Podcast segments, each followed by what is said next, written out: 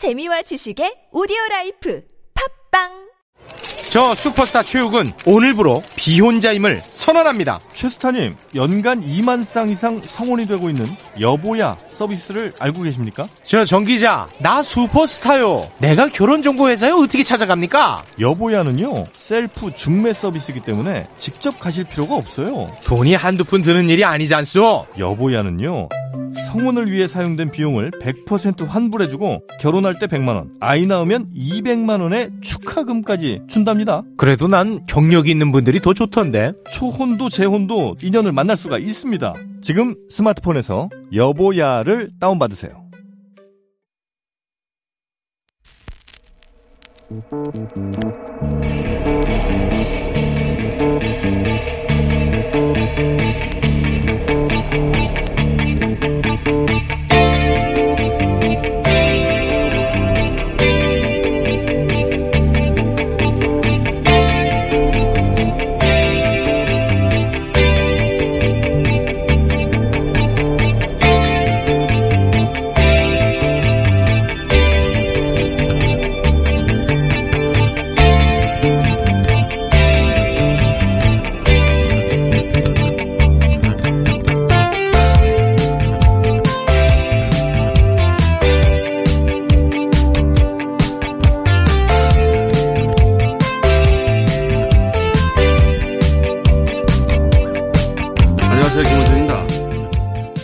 제 말씀 아니, 들어보세요. 광주 의뢰는 잘 묻지 않았고요. 들어보세요.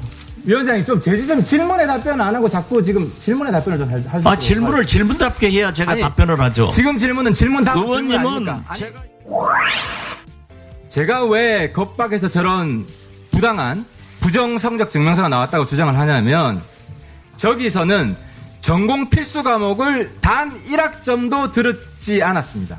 그러니까 졸업 자격 무효입니다. 55년 전이면은 존경하는 우리 하태경 의원님이 태어나지도 않은 시절입니다. 그때의 사회적 개념과 오늘날 21세기의 개념은 많은 차이가 있다고 생각합니다. 당국대학에서 학점을 인정하고 졸업을 하라고 했으니까 했지. 학점이 안 되니까 졸업하지 마라 했으면 안 했습니다. 따라서 그러한 것은 저에게 묻지 마시고 당국대학에 가서 물으세요. 그 동부지검장 하시다가 4월 달에 갑자기 차관으로 바로 발령이 나셨습니다. 아들 수사 건하고 관련이 있는 거 아닙니까? 차관으로 발령 난 게? 소설을 쓰시네. 지금 장관이 그 자리에 앉아서 소설을 쓰고 있네? 우리 소설가입니까? 국회의원들이? 질문도 질문 같은 질문을 하세요. 장관은 장관 대만 나중에 해줄게 내가. 아니 문제 갖고 가만히 있겠어? 어제 국회 풍경이었습니다.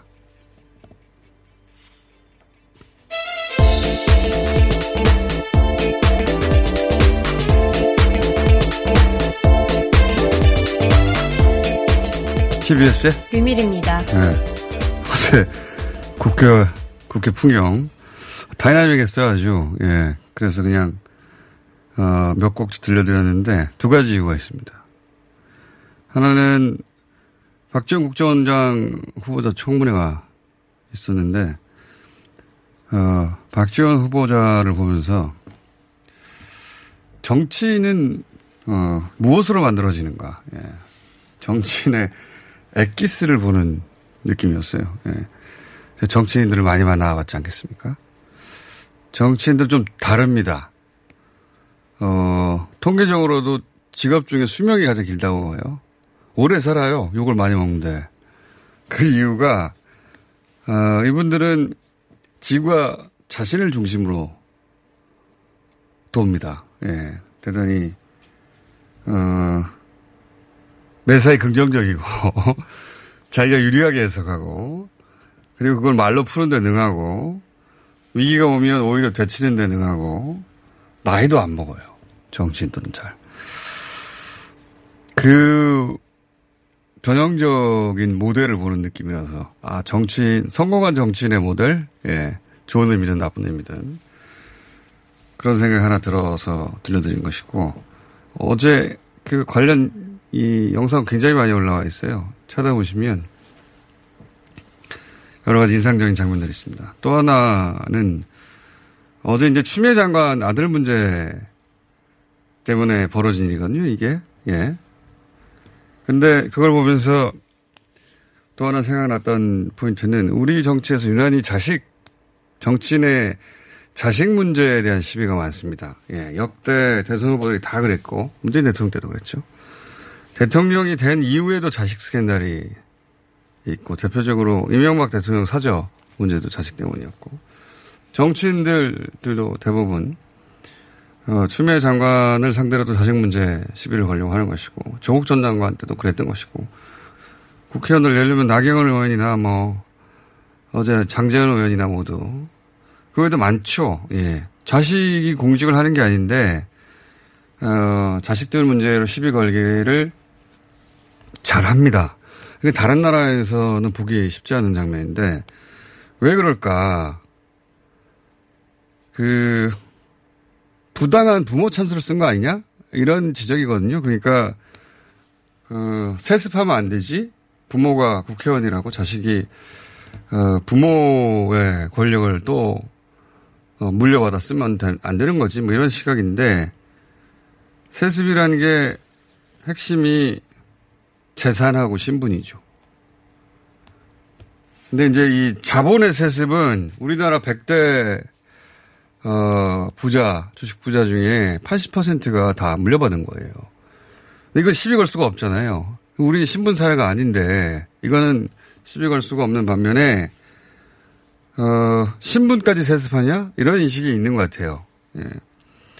이게 이제 그냥, 어, 재산과 신분까지 세습하는 게 사회적으로 받아들여져 버린 일본 같은 나라는 예를 들어 90년대 이래로 일본 총리 어, 90% 이상 대부분이 다 세습 정치인이에요. 예.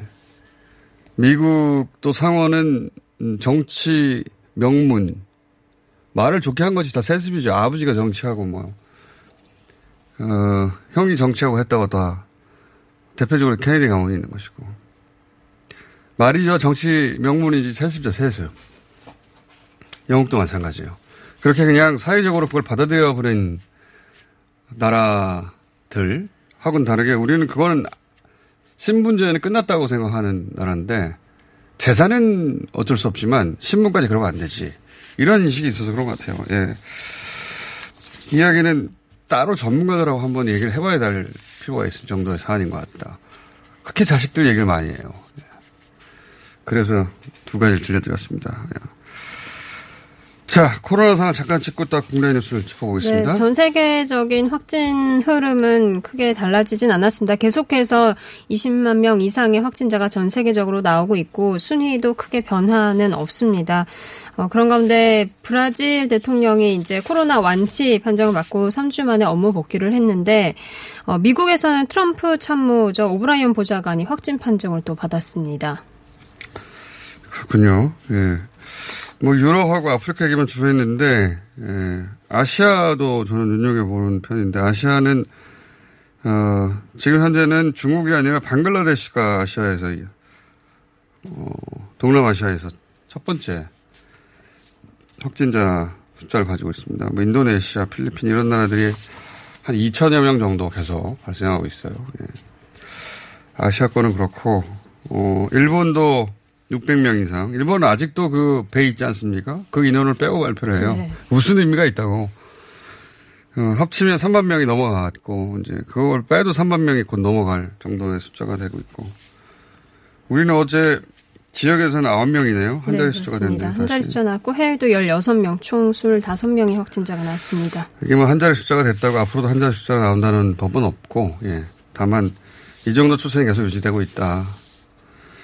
이렇게 이해하시면 될 것 같고 국내 뉴스는요. 네, 박지원 국정원장 후보자 인사청문회에서 여러 가지 논란들이 있었는데 야당의 집중 공세가 좀 이어졌습니다. 미래통합당은 이 후보자의 학력 위조 의혹에 대해서 뭐 교육부 조사에 더불어민주당이 동의를 해준다면 청문 보고서 채택에 참여하겠다 이렇게 밝혔습니다. 저는 이건 하태경 의원이 좀 잘못 짚은 것 같다고 생각이 드는 게 이게 60년대거든요. 제가 알기로는 그때 당국대가 단과대로 출발했을 거예요. 예. 이 60년대라는 게 우리가 아프리카보다 못 살던 시절입니다. 예. 대학에 어, 이런 대학들은 생긴 지가 얼마 되지도 않았고 학사 관리라는 게 지금의 상황하고는 전혀 달랐던 상황이고 제가 들은 70년대 60년대가 아니라 70년대 학사 관리라는 게 당시 졸업 시즌에는 그 졸업 사정 과 관련된 회의, 회의를 따로 했대요. 교직원들이. 왜 그랬냐면 시절에 컴퓨터가 없잖아요. 그러니까 학적부를 이렇게 쭉 쌓아놓고 누구를 졸업시킬 것인가 기준을 정하는 겁니다. 왜 그런 일이 생기냐면 예를 들면 나와서 군대를 가잖아요. 군대를 갔다 오면 과가 통합되거나 뭐 졸업 합정이 변하거나 군대 간 사이에 편입생이 생기고 편입생을 그때 받았던 이유는 등록금이 아깝잖아요. 정원이 비었는데 편입생이 생기고 근데 그 자리에 다시 복학을 하면 정원이 넘치고 뭐 이런 일들이 다반사로 벌어졌기 때문에 지금처럼 컴퓨터로 그 기준이 딱딱 정해지는 게 아니어서 사람들이 앉아가지고 이 사람 졸업시키고 말고 하는 것들을 정했다고 하는데 70년대도 그랬는데 60년대는 어떻겠습니까? 그때 누구를 졸업시키고 말고를 종합 판단을 결정했던 당시 교직원들은 지금 생각해보면 100살 됐어요, 100살. 그 기준을 누가 어떻게 기억합니까? 그런, 그런, 그런 정도의 사안을 가지고 이제 어제 이렇게 논란이 됐다. 이렇게 이해하시면 될 것 같고, 어, 주적에 대해서, 예, 물었어요. 이거 굉장히 또 흥미로운 공방이었습니다. 잠깐 들어보시겠습니다. 우리의 주적이 북한인 건 틀림없지요. 그것도 정치적 발언입니까? 본인이 우리의 주적은 북한이라고 분명히 말씀하셨어요. 그것도 정치적 그렇습니다. 발언이었습니까? 왜 그걸 자꾸 물으세요? 아니, 확인하려고 해요. 말씀드렸는데 그거 기억 못 하세요? 틀림없습니까? 아, 후보자 오늘 주적이라니까요. 왜 자꾸 그러세요? 한 100번 여기서 소리 지를까요? 의원님이 자꾸 주적이냐 아니냐 이것만 왜 자꾸 물으세요? 예. 이것도 역시, 어, 박전 후보자가 어떤 정치인인지를 잘 드러내는, 예. 장면 같아서 들려드렸습니다. 자, 어, 청문회는 그렇게 끝이 났고요. 다음 뉴스는요? 네, 이인영 통일부 장관 어제 별도 취임식 없이 바로 업무를 시작했습니다. 어, 직원들한테는 뭐 남북의 시간에 통일부가 중심이 되자 이런 메시지를 전했다고 합니다. 통일부가 기본적으로 부처 중에 규모가 작고 힘 있는 부처가 원래 아닙니다. 예, 원래 아닌데, 어, 통일 관련 사안이라는 게 대북 사안이라는 게 항상 있는 현안이 아니잖아요. 그러다 보니 더더욱 그렇고. 근데 지금 시점에서는 힘 있는 정치인이 가서 예, 전략적으로 주도적으로 끌어야 될 상황인 거죠. 그래서 이인영 어, 의원이 장관으로 지금을 한 것이고 인터뷰 저희가 시도해 보겠습니다. 자, 다음은요. 네, 민주당은 행정수도 완성 추진단을 발족시켰습니다. 김태년 원내대표는 대선 전에 여야 합의안을 만들어서 이 논란을 마무리하겠다 이렇게 밝혔습니다. 추진단 구성을 보면 의원이 17명이나 투입돼 있어요. 네, 예. 우원식 의원을 단장으로 하고 있습니다. 예. 결국 이제 그, 이 정도로 의지가 강력하다는 걸 표명하는 것이고, 개헌을 으로 이걸 밀어 어, 갈 것인지, 국민투표에 붙여서 갈 것인지, 아니면 법을, 특별법을 제정해서 갈 것인지 아직 결정되지 않았고, 그러니까 대선, 다음 대선 공약이 아니라 그 전에 이걸, 어, 특별법을 마무리 짓겠다는 거겠죠. 어, 추진단 모시고 또 얘기 나눠보겠습니다. 자, 다음은요. 네, 검찰개혁위원회가 개별 사건에 대한 검찰총장의 수사 지휘권을 폐지하고 각 고등 검사장에 분산하도록 하는 검찰청법을 개정하라고 권고했습니다. 아직은 권고인데, 예. 총장은 개별 사안에 대해서 지휘를 할 수 있고, 예, 법무부 장관은 개별 사안 지휘를 못하고 총장만 수사 지휘할 수 있거든, 원래 지금까지는. 네. 근데 이제, 어, 그러다 보니까 개별 사안 하나하나에 대한 총장의 지휘권이 너무 강, 강하다. 총장의 개별 수사 지휘권을 없애고 그걸, 어, 검, 고검장에게 주라는 권고안입니다. 아직 그렇게 네. 법안이 마련됐다는 게 아니고 이런 방향으로 간다는 거죠. 이것도 역시 저희가 개혁이 모시고 어, 여기 담겨있는 우주의식이 뭔지 한번 따져보겠습니다. 자 오늘은 여기까지 해야 되겠네요. TBS의 류밀이었습니다. 오빠 아셨어요? 코어업이 면역력에도 좋은 거. 세상에 그래서 코업이 또 완판됐구나. 코어업은 정상적인 면역 기능에 필요한 아연 그리고 페루산 마카에 멀티비타민까지 들어있잖아요. 언니도 알죠? 알지. 하루 900원도 안 되는데 다 챙겨주잖아. 역시 재구매하는 이유가 있어. 면역력과 활력을 한 번에. 완판 기념 통큰 이벤트는 계속됩니다. 검색창에 코어업 검색해주세요. 긁지 말고 뿌리세요 글루타셀 아직도 무작정 긁고 계신가요? 땀이 나고 민감해지면 신속한 피부 진정이 필요합니다. 이럴 때 긁지 말고 글루타셀을 뿌려보세요. 인터넷 검색창에서 리얼한 후기를 확인하시고 특허받은 글루타셀 스프레이를 만나보세요. 전국에 있는 글루타셀 취급 약국에서 구매하실 수 있습니다. 긁지 말고 뿌리세요 글루타셀 홍대리, 오늘 차 안 가지고 왔네? 음, 서울시 승용차 마일리지로 갈아탔거든. 승용차 마일리지? 서울시에서 자동차 운행 거리를 줄이면 포인트를 주는데 현금처럼 써도 되고 영화 보거나 책도 사고 자동차세 같은 세금 내는데도 사용할 수 있다고. 오, 운행 거리를 줄인 만큼 돈이 되는 거네. 김대리도 얼른 가입해. 2020년 7월 9일부터 서울시 승용차 유일제 혜택이 종료되고 승용차 마일리지 제도로 운영됩니다. 미세먼지와 온실가스도 줄이고 혜택도 받는 서울시 승용차 마일리지에 많은 참여 바랍니다. 자세한 사항은 120 다산 콜센터로 문의하세요. 이 캠페인은 서울특별시가 함께합니다. 팟캐스트 청취자가 업어 키워주신 대장사랑 벌써 출시된 지 5년이래요. 우리 몸을 위해서 대장도 사랑해야 하지만 유산균을 사랑하고 풀 땐 유산균 사랑 효소를 사랑하고 풀 땐 효소 사랑 다이어트를 사랑할 땐 줄이어트 유산균 사랑 효소 사랑 줄이어트. 많이 많이 사랑해주세요. 줄이어트 챌린지 7기를 모집하고 있습니다. 검색창에 줄이어트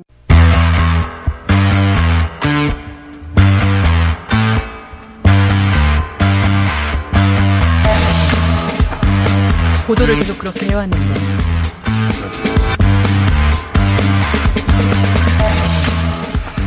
자, 방금 말씀하신 분은 MBC 스트레이트 이지선 기자입니다. 안녕하십니까? 안녕하세요. 예. 원래 왜 모셨는지 먼저 얘기해야 되는데, 예. 중간에 얘기 나누는 게 나와가지고, 인사 먼저 드렸고, 어, 지난 월요일 날 스트레이트 기획 꼭지였죠? 예. 일요일이요, 어제. 아, 일요일이었습니까? 네. 예. 그저께죠. 네. 예. 부동산 관련 아이템을 다루는데, 어, 굉장히 반응이 뜨거워서, 그런데 기사는 하나도 없어서, 예. 저희가, 어, 따로 모셨습니다. 기사가 많이 났다면 안 모셨을 텐데. 부동산 문제가 지금 핫한데, 이 부동산 문제의 어, 원인을 찾아가 보자 이런 기획이고, 이게 연속 기획이죠.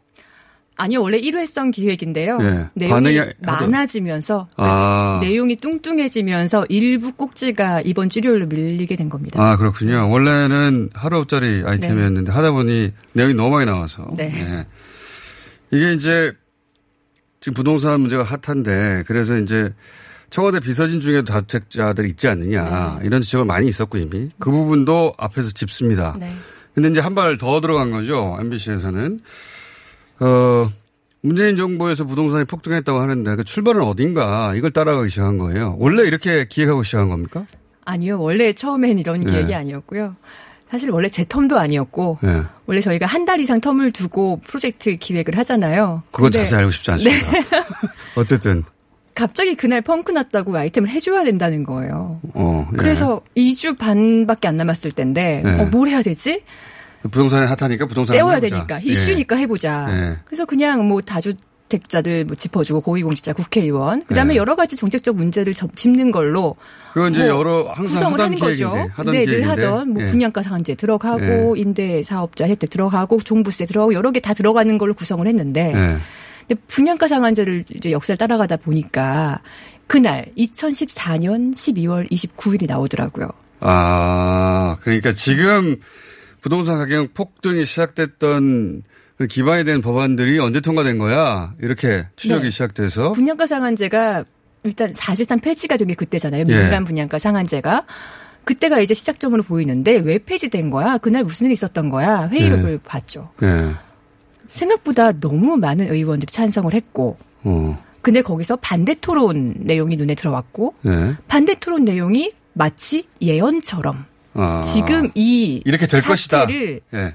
김상희 의원이 예. 예언을 하고 있더라고요. 어, 이렇게 될 것이다. 사실은 알고 있었던 건 거죠. 어. 그럼에도 불구하고 압도적으로 차- 통과가 됐고, 그럼 이게 어떻게 이렇게 통과가 될 수 있었을까? 예. 혹시 이 의원들 중에 이게 누가 봐도 강남 재건축 특혜 3법인데 예.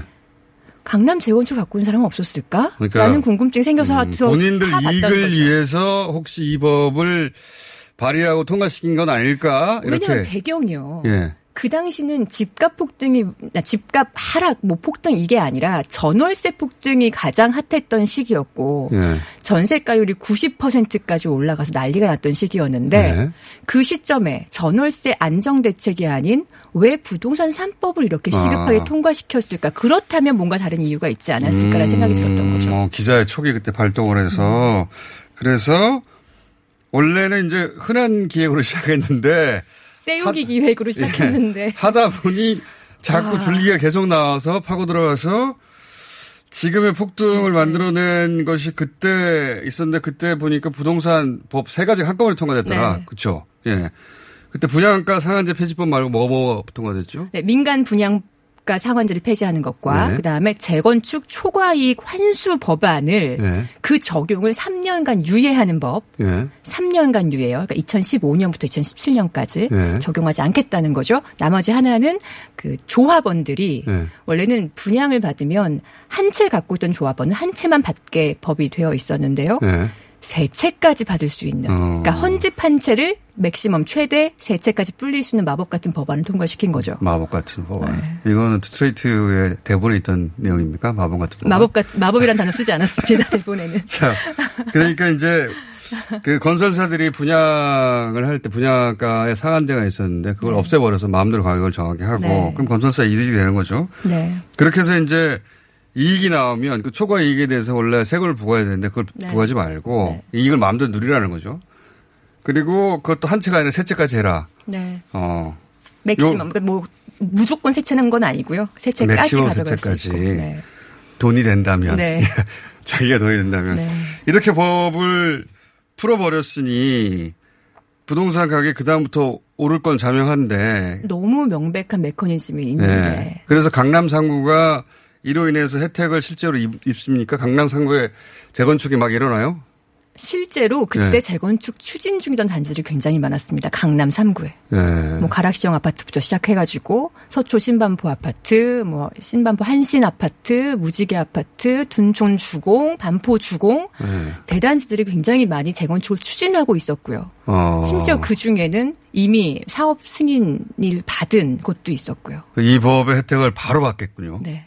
바로 받았고 이제 여기까지 조사를 한 다음에 그러면 실제 이 법에 이 법에 찬성한 사람들 중에 이 법의 혜택을 바로 받는 국회의원이 누굴까 궁금하셨겠네요, 네. 당연히. 네.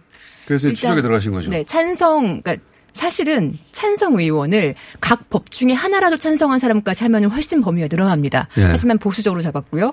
세 개의 법에 모두 찬성표를 던진 사람만 추렸더니 127명이었습니다.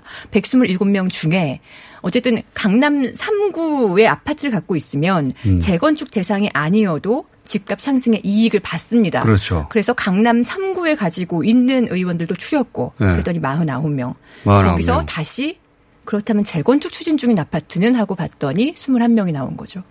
근데 어. 그 21명이 전부 새누리당 의원이었습니다. 제가 당시 당시 네, 새누리당 추적하다 보니 이렇게 됐다는 거죠. 저는 편파적인 사람 아닙니다. 저는 나오면 다 깝니다. 근데 새누리당만 나왔습니다. 제가 편파적인 사람이라 새누리당만 쓴 게 아닙니다. 명단을 추적하다 보니까 새누리당만 나왔더라.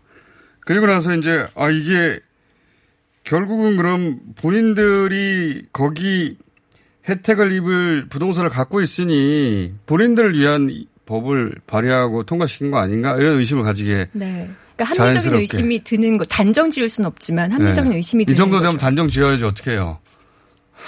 저는 사실만 얘기하자면 예. 의도는 제가 뭐 단정 지을 수는 없지만 그분들 마음속은 모르겠으나 결과적으로 예. 나의 이익이 되는 법을 내 손으로 찬성시켰다는 거는 자명한 사실이죠. 이해 충돌 회피 의무가 있는데 의원들이 그걸 안 했다는 거고 이제 근데 이게 국회의원 재산 내역이 네. 이렇게 자세하게 나오지 않는데 어떻게 다 찾았어요? 어, 일단, 어, 국회 공보를 보면 예. 매년 정기 재산 신고 내역이 나옵니다. 그렇죠. 보면은 몇 동몇 호지는 안 나와요. 예. 하지만, 어, 아파트 이름과 그 다음에 전용 면적은 나옵니다. 그렇죠. 근데 또 저희가 부동산 사이트나 이런 데 들어가 보면 공급 면적으로 나와요. 어. 그러니까 이게 맞지도 않아요. 네. 그래서 이거를 정말 그리고 하나하나. 하나 하나 하나 하나 다 대조해 어. 가면서 그 아파트 이름조차도 명확하게 쓴 의원들이 많지가 않아요. 예를 들어 뭐 반포 한- 뭐 반포 신반포 한신 3차 아파트다 그러면은 그냥 신반포 아파트를 써놓든가 어. 반포 주공 1단이다 그럼 반포 아파트 써놓는다든가 어, 재건축 대상인지 아닌지 찾아보려면 어렵죠, 그러면. 그죠? 정말 하나하나 대조해 보면서 소수점 두 자리까지 똑같은 전용 명적을 찾아내서 어. 맞춘 거죠. 그리고 팩트 확인을 실제 그 의원실에 했고요. 고생을 많이 하셨네. 많이 예. 했습니다. 이런 자료가 따로 없으니까. 잠을 거의 못 잤습니다. 이런 자료가 따로 없으니까 하나하나 찾으려면 그 엄청난 숫자의 페이지를 보셨어야 할 텐데. 그죠? 네. 일단 뭐 국회 공보만 해도 그러니까 한 해의 공보만 해도 뭐 거의 900몇쪽 어, 하니까. 수적업으로 네. 그게 거네요. 몇몇대 거를 봤으니까. 예. 굉장히 뿌듯한 목소리예요. 아니요. 저 내가 이걸 다 해냈다. 죽어가는 목소리라고 다 생각해. 해냈다. 그래서 어 강남 상고에 아파트를 가지고 있던 국회의원은 49명이었고 네. 그리고 지금 재건축 대상된 분들은 21명이었는데 그분들이 당시 새누리당이었다. 여기까지 조사한 다음에 네. 그 다음에 또 한 발 더 들어가셨더라고요. 예. 그러니까 그분들 중에 국토위에 있었다든가. 일단 그분들 중에 예. 현직 의원. 아, 현직으로 왜냐면 그때는 남아있는 19대 의원이었기 때문에 예, 예. 지금도 현직을 유지하는 의원을 또 추렸습니다. 어, 잘하셨네.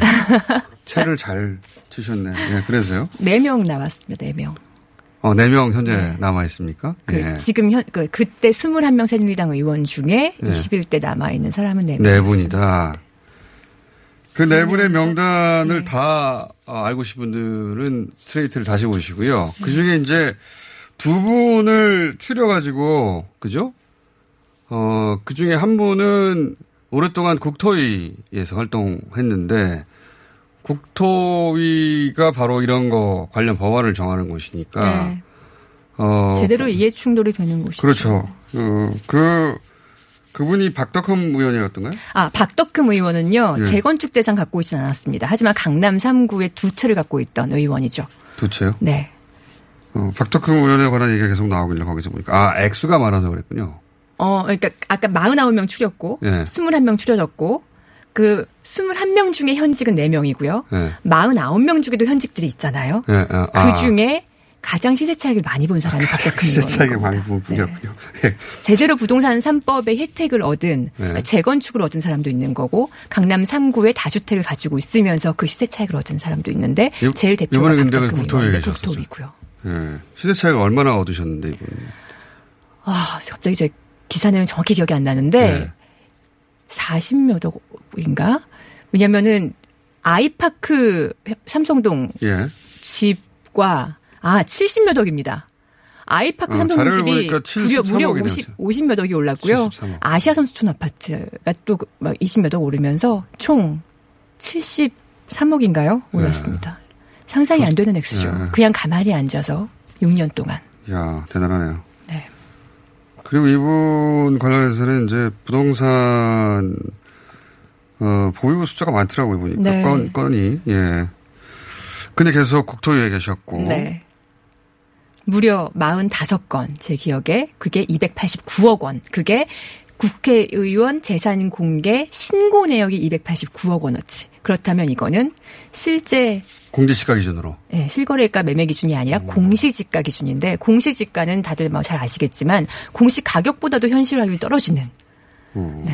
부동산 부자가 국회의원이 될 수는 있죠. 근데 국토위에 가면 안 되는 거 아닌가. 이런 얘기 문제의식인 것 같고. 네. 근데 19대, 20대, 21대 3대 연속 국토위원을 하고 있는 거예요. 이런 사람이. 과연 이런 사람이 제대로 무주택자나 1주택자 네. 서민을 위한 정책을 만들 수 있을까? 부동산 부자가 이익을 보는 법을 낼 수밖에 없지 않을까라는 합리적 의심이 드는. 음. 또한 분이 암- 아무래도 이분이 이제 원내대표다 보니까 예 거론하신 것 같은데 주호영 원내대표요. 예. 네. 주호영 원내대표가 이제 하필이면 지난주에 네. 국회 교섭단체 원내대표 연설을 하면서 이 부동산 문제를 거론했거든요. 잠깐만 들어보시겠습니다. 네. 우리 서민들은 열심히 벌어서 내 집 한 채 장만하는 것이 평생의 꿈인데 집값은 급등하고 대출은 막아놓으니 이생진망이라고 절규하고 있는 것 아니겠습니까? 자, 이렇게 부동산 문제에 대해서 지적을 했는데, 네. 이분도 요 지금 이렇게 쭉 추려서, 어, 45명, 21명 쭉 내려가는 가운데 포함된 분이에요? 네. 그 중에서도, 재건축 아파트를 가지고 있는 아, 제- 하필 또 재건축 아파트를 보- 가지고 보유하고 있는. 있었어요? 그리고 이 부동산 3법의 특혜에 마지막으로 탑승해서 어마어마한 혜택을 챙겨가게 된 반포 주공 아파트 소유자였습니다. 하필이면 그랬군요. 네, 3법에 탄성하셨고, 네. 세 법의 세개 법안에 다 찬성을 했고요. 그 시세 차익을 좀 보셨겠군요. 어휴, 예. 20억 20억 넘게 그 한 채로 20억 넘게 한 채만으로? 고요. 그게 야. 지금 현재 가치로 그렇게 된 거고요. 예. 지금 이거 재건축 추진 중이잖아요. 지금 이게 5층 아파트입니다. 대지는 엄청 넓은데 아파트는 5층밖에 안 돼요. 어, 오래된 아파트들. 그렇죠. 그리고 이거 계획안을 보면 최대 35층까지 올립니다. 어. 건설사들이 얻는 이익이 어마어마어마하고요. 조합원들 이익도 어마어마합니다. 이분은 반포중공 아파트 한 채를 갖고 있었지만 예. 두 채를 받아가게 됩니다. 근데 그한 아. 채에 지금 원래 갖고 있던 한 채의 가격이 44억 원, 45억 원인 거예요. 어. 20억 넘게 올라서. 기자 맞아요? 구연동화 하시는 분 아니에요? 화법이 구연동화 하시는 것처럼 이야기를 하시는데. 자, 아, 그렇군요. 그게 저는 이게 참 좋은 계획이었다고 생각하는 게 보통은 이 현상을 가지고 비판을 많이 하잖아요, 기자들은. 예. 매일매일 뉴스를 따라가다 보니 그럴 수밖에 없긴 한데, 어, 이 출발이 어디냐. 대부분, 어, 법과 관련될 수밖에 없고, 그 법을 만든 사람들이 누구고, 그 법이 혹시 그 자신들의 이익이 거기에 결부돼서, 어, 발의되고 통과된 거 아닐까? 이렇게 문제의식을 가지고 지적을 해야 그런이 다시 없잖아요. 이, 기- 이런 기획을 잘 안 하거든요, 근데. 아주 좋은 기획이었다고 봅니다. 예. 그리고 또 현 정부의 주택 임대 사업자 관련 법안도 어, 부동산 폭등의 원인 중에 하나로 분석을 했어요. 네. 그죠? 예, 이것도 잠깐 설명해 주십시오. 네. 임대사업자 취지는 너무 좋았어요. 예. 취지는 하나하나 다 이해가 됩니다. 예. 전월세 시장을 안정시키기 위해서 예. 그 당시에 이 법을 통, 그 이, 이 법을 통과시킨 건 박근혜 정부 때지만 법을 좀 확대시킨 게 문재인 첫 해거든요. 왜 확대시켰냐? 당시 2016년 말 기준 그 통계로 주택 임대 등록 사업자가 13%밖에 안 됐습니다. 예. 그러니까 마- 나머지 87% 때문에 전세 폭등, 월세 예. 폭등이 생겼던 거예요. 그걸 막고자 확대를 한 거지만 집주인들이 마음대로 전월세 가격을 올렸는데 1년에 5%까지만 올릴 수 있게 제한을 두는 대상을 늘리겠다라는 취지였어요. 그래서 어, 그런 제한이 있지만 대신 세금 혜택을 줄게 네. 이렇게 해서 이제 자진 등록을 해라. 예, 자진 등록을 해서 전월세 가격은 5% 이내로 인상시켜도 이렇게 임대사업자 등록을 하면 세금 혜택을 줄 테니까 일종 양성화 정책이었죠. 네. 예, 그런데 그런데 예, 문재인 정부 들어서는 집값 폭등이 핵심이었잖아요. 예, 집값 폭등에 대한 모든 대책을 쏟아내는 와중에 예. 그 모든 거를 무력화시킬 수 있는 음. 상충되는 법안을 같이 냈다는 거. 그러니까 엄청난 실책이거든요. 임대 사업자로 등록을 해서 그 장사를 해버린 거죠. 네. 예, 오히려 법인들이나. 집이 폭등하고 있으니까 그 시세 차익을 예. 8년만 가지고 있으면 그대로 누릴 수 있는 음. 그러니까 다주택자 집 쇼핑을 해서 임대 사업자 등록을 하면 8년 뒤에 그 시세 차익을 다 누릴 수 있는 거예요. 그러니까요. 그러니까 시장이 더 영리했던 거죠. 예, 말하자면. 네. 그러니까 이것도 원인이고 그리고 다음 주에 이번 주 그러니까 지난 일요일 날 다 소화하지 못하고 다음 주에 네. 더 어, 이번 내용이 주 넘, 일요일에? 예, 네. 이 내용이 넘쳐서 네. 추가로 담을 내용이 뭡니까? 보유세, 예, 보유세, 종부세. 내용과 예. 언론의 문제를 다룰 예정입니다. 언론의 문제. 네. 아. 언론이 지금 부동산 비판하는데 거기에 같이 기여한 언론들의 행태 뭐 이런 걸 짚으려고 하는 거죠. 네. 어, 재밌겠습니다. 자, 길게는 못하고요. 제가 자, 여기까지 어, 스트레이트 굉장히 좋은 기획, 꼼꼼한 기획을 했고 내용도 알찬데 어, 언론에 안 받아주네. 왜 안 받아줬을까요? 음, 현직 의원들의 이름이 많이 나와서 어. 그래서 안 받은 게 아닐까 저는 추측을 하는데요. 지난번 아이템은 그렇게 많이들 써 주시더니만 어. 이번 아이템은 정말 받아 쓰는 언론이 하나도 없더라고요. 그래서 저희가 받았습니다. 네, 고맙습니다. 자, MBC 스트레이트 이디선 기자였습니다. 감사합니다. 고맙습니다.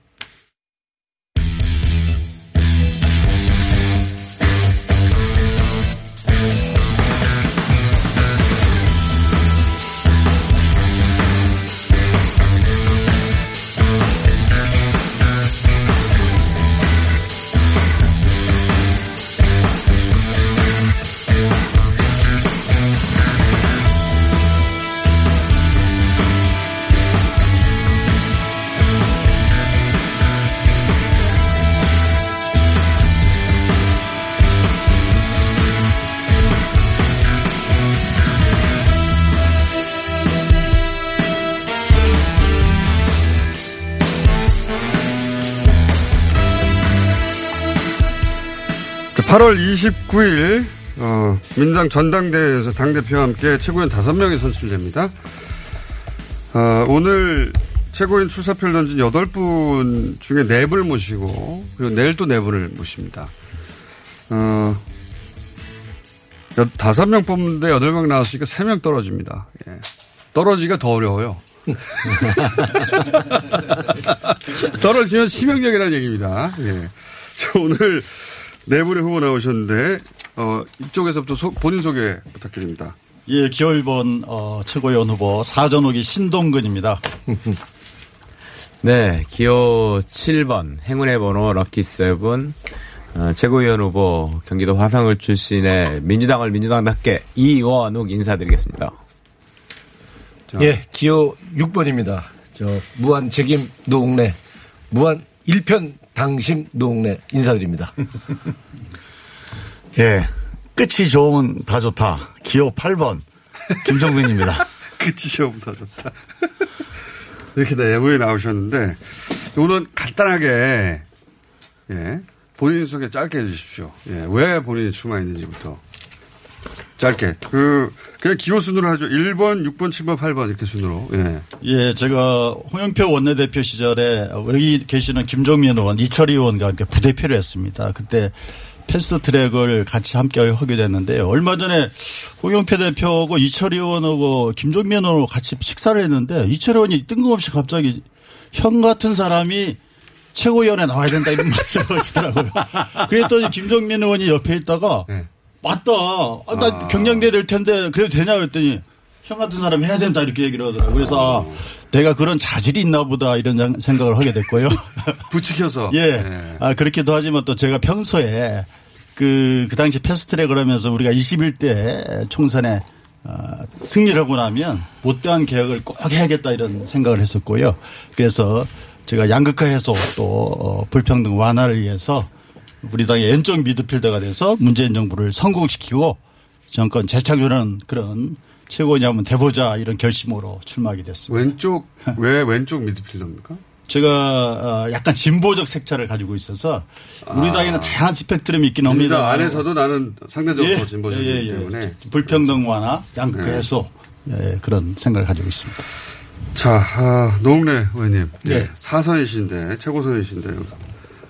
전 사선이라 사선을 넘었습니다.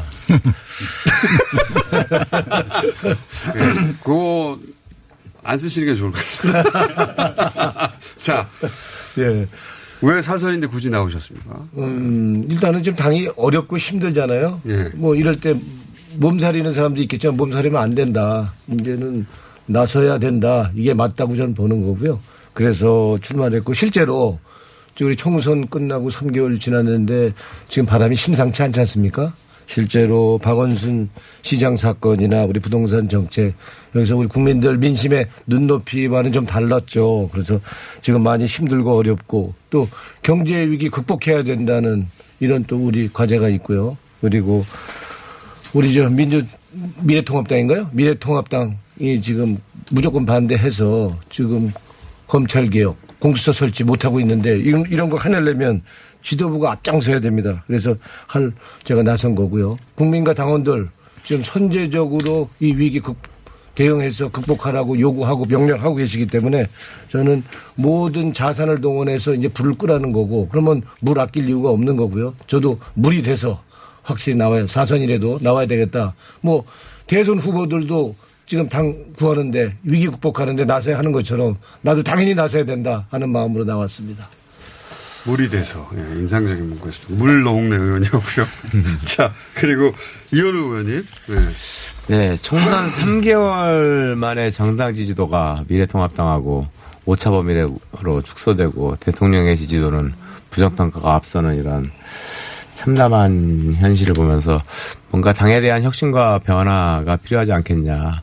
근데 혁신과 변화를 해나가는 데 있어서 근본적 성찰할 사람이 누구냐라고 하는 거에 대한 어, 주변 의원들의 권유가 굉장히 많았습니다. 특히나 이번에 어, 도전하는 음, 제가 이제 결심하기 전까지만 하더라도 그 삼선 의원이 단 한 명도 출마하지 않는데 삼선 의원이라고 한다면 대부분이 그 상임위원장을 맡고 당의 허리격을 역할을 하는 사람인데 어, 최고위원회 삼선의원이 한 명도 없다는 게 말이 되느냐. 그리고 이인영 원내대표 시절에 어, 제가 원내 수석부 대표를 하면서 이끌었던 그러한 그 당에 대한 어 일을 할 수 있고 제대로 풀어갈 수 있는 능력 이런 것을 갖춘 사람이 어, 최고위원이 돼서 원내 당 지도부가 돼서 좀 당을 제대로 이끌어줘야 되지 않느냐라고 하는 이런 주변의 권유들 이런 것들이 저한테는 크게 작용했던 것 같습니다.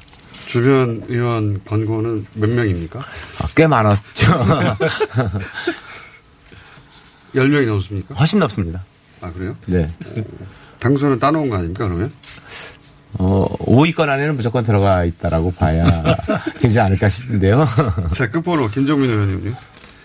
예. 어, 저는 정권 재창출이 상당히 중요하고 반드시 해야 된다라고 하는 생각이 드는데 그러면 왜 네가 꼭 해야 되냐 예. 최고위원을 정권 재창출에는 결국은 우리 지지층을 결집시키는 게 중요한 우리 눈사람을 만들 때도요 눈사람 그냥 눈만 뭉친다 그래서 이 모양이 크다 그래서 눈사람이 되는 게 아니고 금방 깨집니다. 이 안에 연탄재가 있어야 연탄재 위에 이게 눈을 뭉쳐야 눈사람이 튼튼해지거든요. 그럼 안 깨져요, 진짜로. 근데 우리 진짜 지지층하고 결속을 단단히 해서 거기다가 또 그것만 갖고는 안 되죠. 그 위에 눈이 붙어서 이 중간층, 중간층과 끊임없이 함께 가야 되는데 이 두 가지 일을 같이 한다는 게 쉬운 일이 아닙니다. 제가 이제 충청도 출신인데 어 제가 그동안에 패스트트랙이나 아니면 검찰 개혁하는 과정에서 이 개혁의 최전선에서 활동하면서 끊임없이 우리 그 중원의 민심 또 중간층과 함께하는 이 두 가지를 같이 이제 함께 가는 이런 노력을 해왔는데 그런 경험 또는 그런 어떤 정치적 근육 이런 것들이 꼭 필요하다 이런 생각이 들어서 아, 이번에 저는 일찌감치 마음을 먹었어요.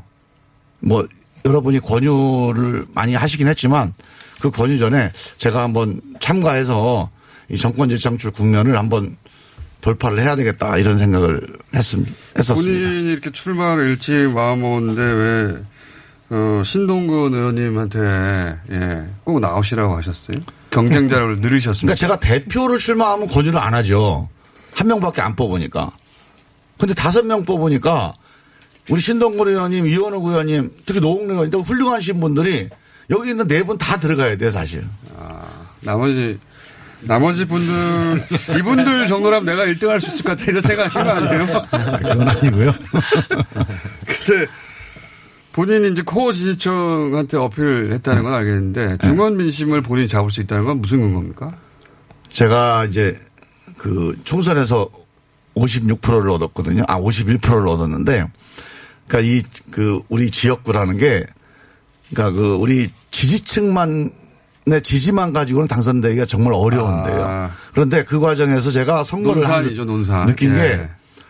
게그 우리 지지층의 지지가 중심이고 그 위에 중간층이 그동안에 제가 이렇게 개혁의 전선에서 활동했던 거 했던 말들 이런 것들에 대해서 상당히 호응하고 같이 했다. 근데 이거는 그냥 그렇게 된 게 아니고 제가 끊임없이 제가 뉴스 공장에 나와서 인터뷰하면서도 그냥 우리 우리 김청수의 분위기에 맞는 얘기만 한 게 아니고 정말 우리 충청도 민심과 함께 가는 중원 민심과 함께 가는 그런 고민을 끊임없이 해왔어요. 짧게 해주십시오. 네. 다른 분들 말씀 되게 중요한 얘기이기 때문에. 그러니까, 그러니까 본인의 지역구에서 그 민심과 소통하면서 어떻게 네. 중간 그 충청이 그렇게 얘기들 하죠, 그죠? 중원 민심이라고. 예, 충청 민심을 설득한 나의 경험. 어, 그 근거에서 이제 중간을 어떻게 설득할지 나는 잘 안다. 이런 주장이신 거죠. 예. 저희가 3부 이어갑니다. 3부에도 이어가니까. 그, 그 지금 김정은 의원은 출사의 변과 본인만의 강점을 말씀하신 셈이니까 본인만의 강점 하나씩만 얘기해 주시고 3부에서는 이제, 어, 싸움을 해보겠습니다. 자, 본인만의 강점 하나씩만 짧게 짧게 말씀해 주십시오. 예, 저는 어, 사전 오기의 정치인입니다. 네 번 떨어지고 연속으로. 강점입니까, 두? 번 당선됐는데 그만큼 경험이 많다는 거죠. 살아생전에 이강재 의원한테 들은 얘기인데 노무현 대통령께서 아 신동건 저 사람 참 나하고 비슷한 사람이다. 좀 바보 같네. 계속 떨어지고도 그러면서 아 사람 하나는 들어가야 민주당이 좋아진다 이런 얘기를 어, 이강재 의원한테 들었습니다. 그 제가 그만큼 근성과 또 어, 뚝심을 가지고 있다 이런 말씀을 드리겠고요. 그럼 두 번째는 사람이 좋고 개념이 있다는 얘기를 많이 듣습니다. 이 여의도에 보면요. 똑똑하긴 한데 사람 안 좋은 사람 많습니다. 사람 냄새 안 나고 공감 능력 대표적으로 누굽니까? 아니 그런 사람이 있습니다. 이번에, 이번에 많이 떨어졌죠. 그런 사람들. 그래서 저는 좋은 정치인들하고 착한 사람 모임 안 떨어진 사람도 있습니까? 아니 뭐 개중에 그래도 막 길을 쓰고 들어온 사람도 좀 있더라고요 보니까. 그랬는데 어쨌든 그렇다 이런 말씀 드리겠고. 그 다음에 제가 이제 의사 출신인데 평소에 의사들은 이게 병의 딱 보면 병의 원인이 뭐고 이게 이게 경과 과정이 어떻고 이 처방을 어떻게 내려도 이게 딱 나옵니다. 한, 이, 한 30년 하면 의사요. 아. 예, 그렇습니다. 그래서 제가. 전문이 어느, 어느 쪽? 치과입니다. 아, 치과 예. 의사가 그분을 그런 말씀하시기에는 아예 뭐 그거 아니 무슨 말씀? 그래서 네, 정치 현안이나 또. 과제에 대해서도 딱 보면 아 이게 원인이 뭘까? 예. 아이 이 경과가 어떻게 치과는 됐을까? 원인 대부분 뻔하지 이- 이- 않습니까? 이 방안이 뭘까? 이런 것들 많이 고민합니다. 이게 습관이 되어 있어요. 그러다 보니까 제가 정치 현안에 대해서 깊이 고민하고 그래서 우리 동료원들은 제가 이제 글들을 써내면 아 이거 우리 논객이다. 얼마 전에 진중권하고 아, 제가 붙었잖아요. 논객. 그죠? 아, 그리고 그러셨어요? 아 그러죠. 예. 그리고 아 이게 최고의 전략가다 이런 말들 표현을 많이 합니다. 그래서 기왕 이렇게 된 거 예. 20초밖에 안 남았으니까 다 쓰십시오 20초는 예, 예. 나오신 분들에게 하여튼 제가 제가 그런 어떤 뭐 나름대로 통찰력과 또 정치적 네. 상상력 이런 게 있다 이렇게 보고 이빨을 보기만 하면 아니, 엑스레이를 안 드는데도 원인을 알 수 있다는 겁니까? 아, 딱 들어오면 의사들 그렇잖아요. 이 정형외과 의사도 이렇게 팔 들고 이렇게 보면 정형외과 아, 아니시잖아요. 디스크구나. 아, 비슷한 겁니다. 딱 보면 아, 3부에서 이어가겠습니다. 예, 그렇게 예. 됩니다.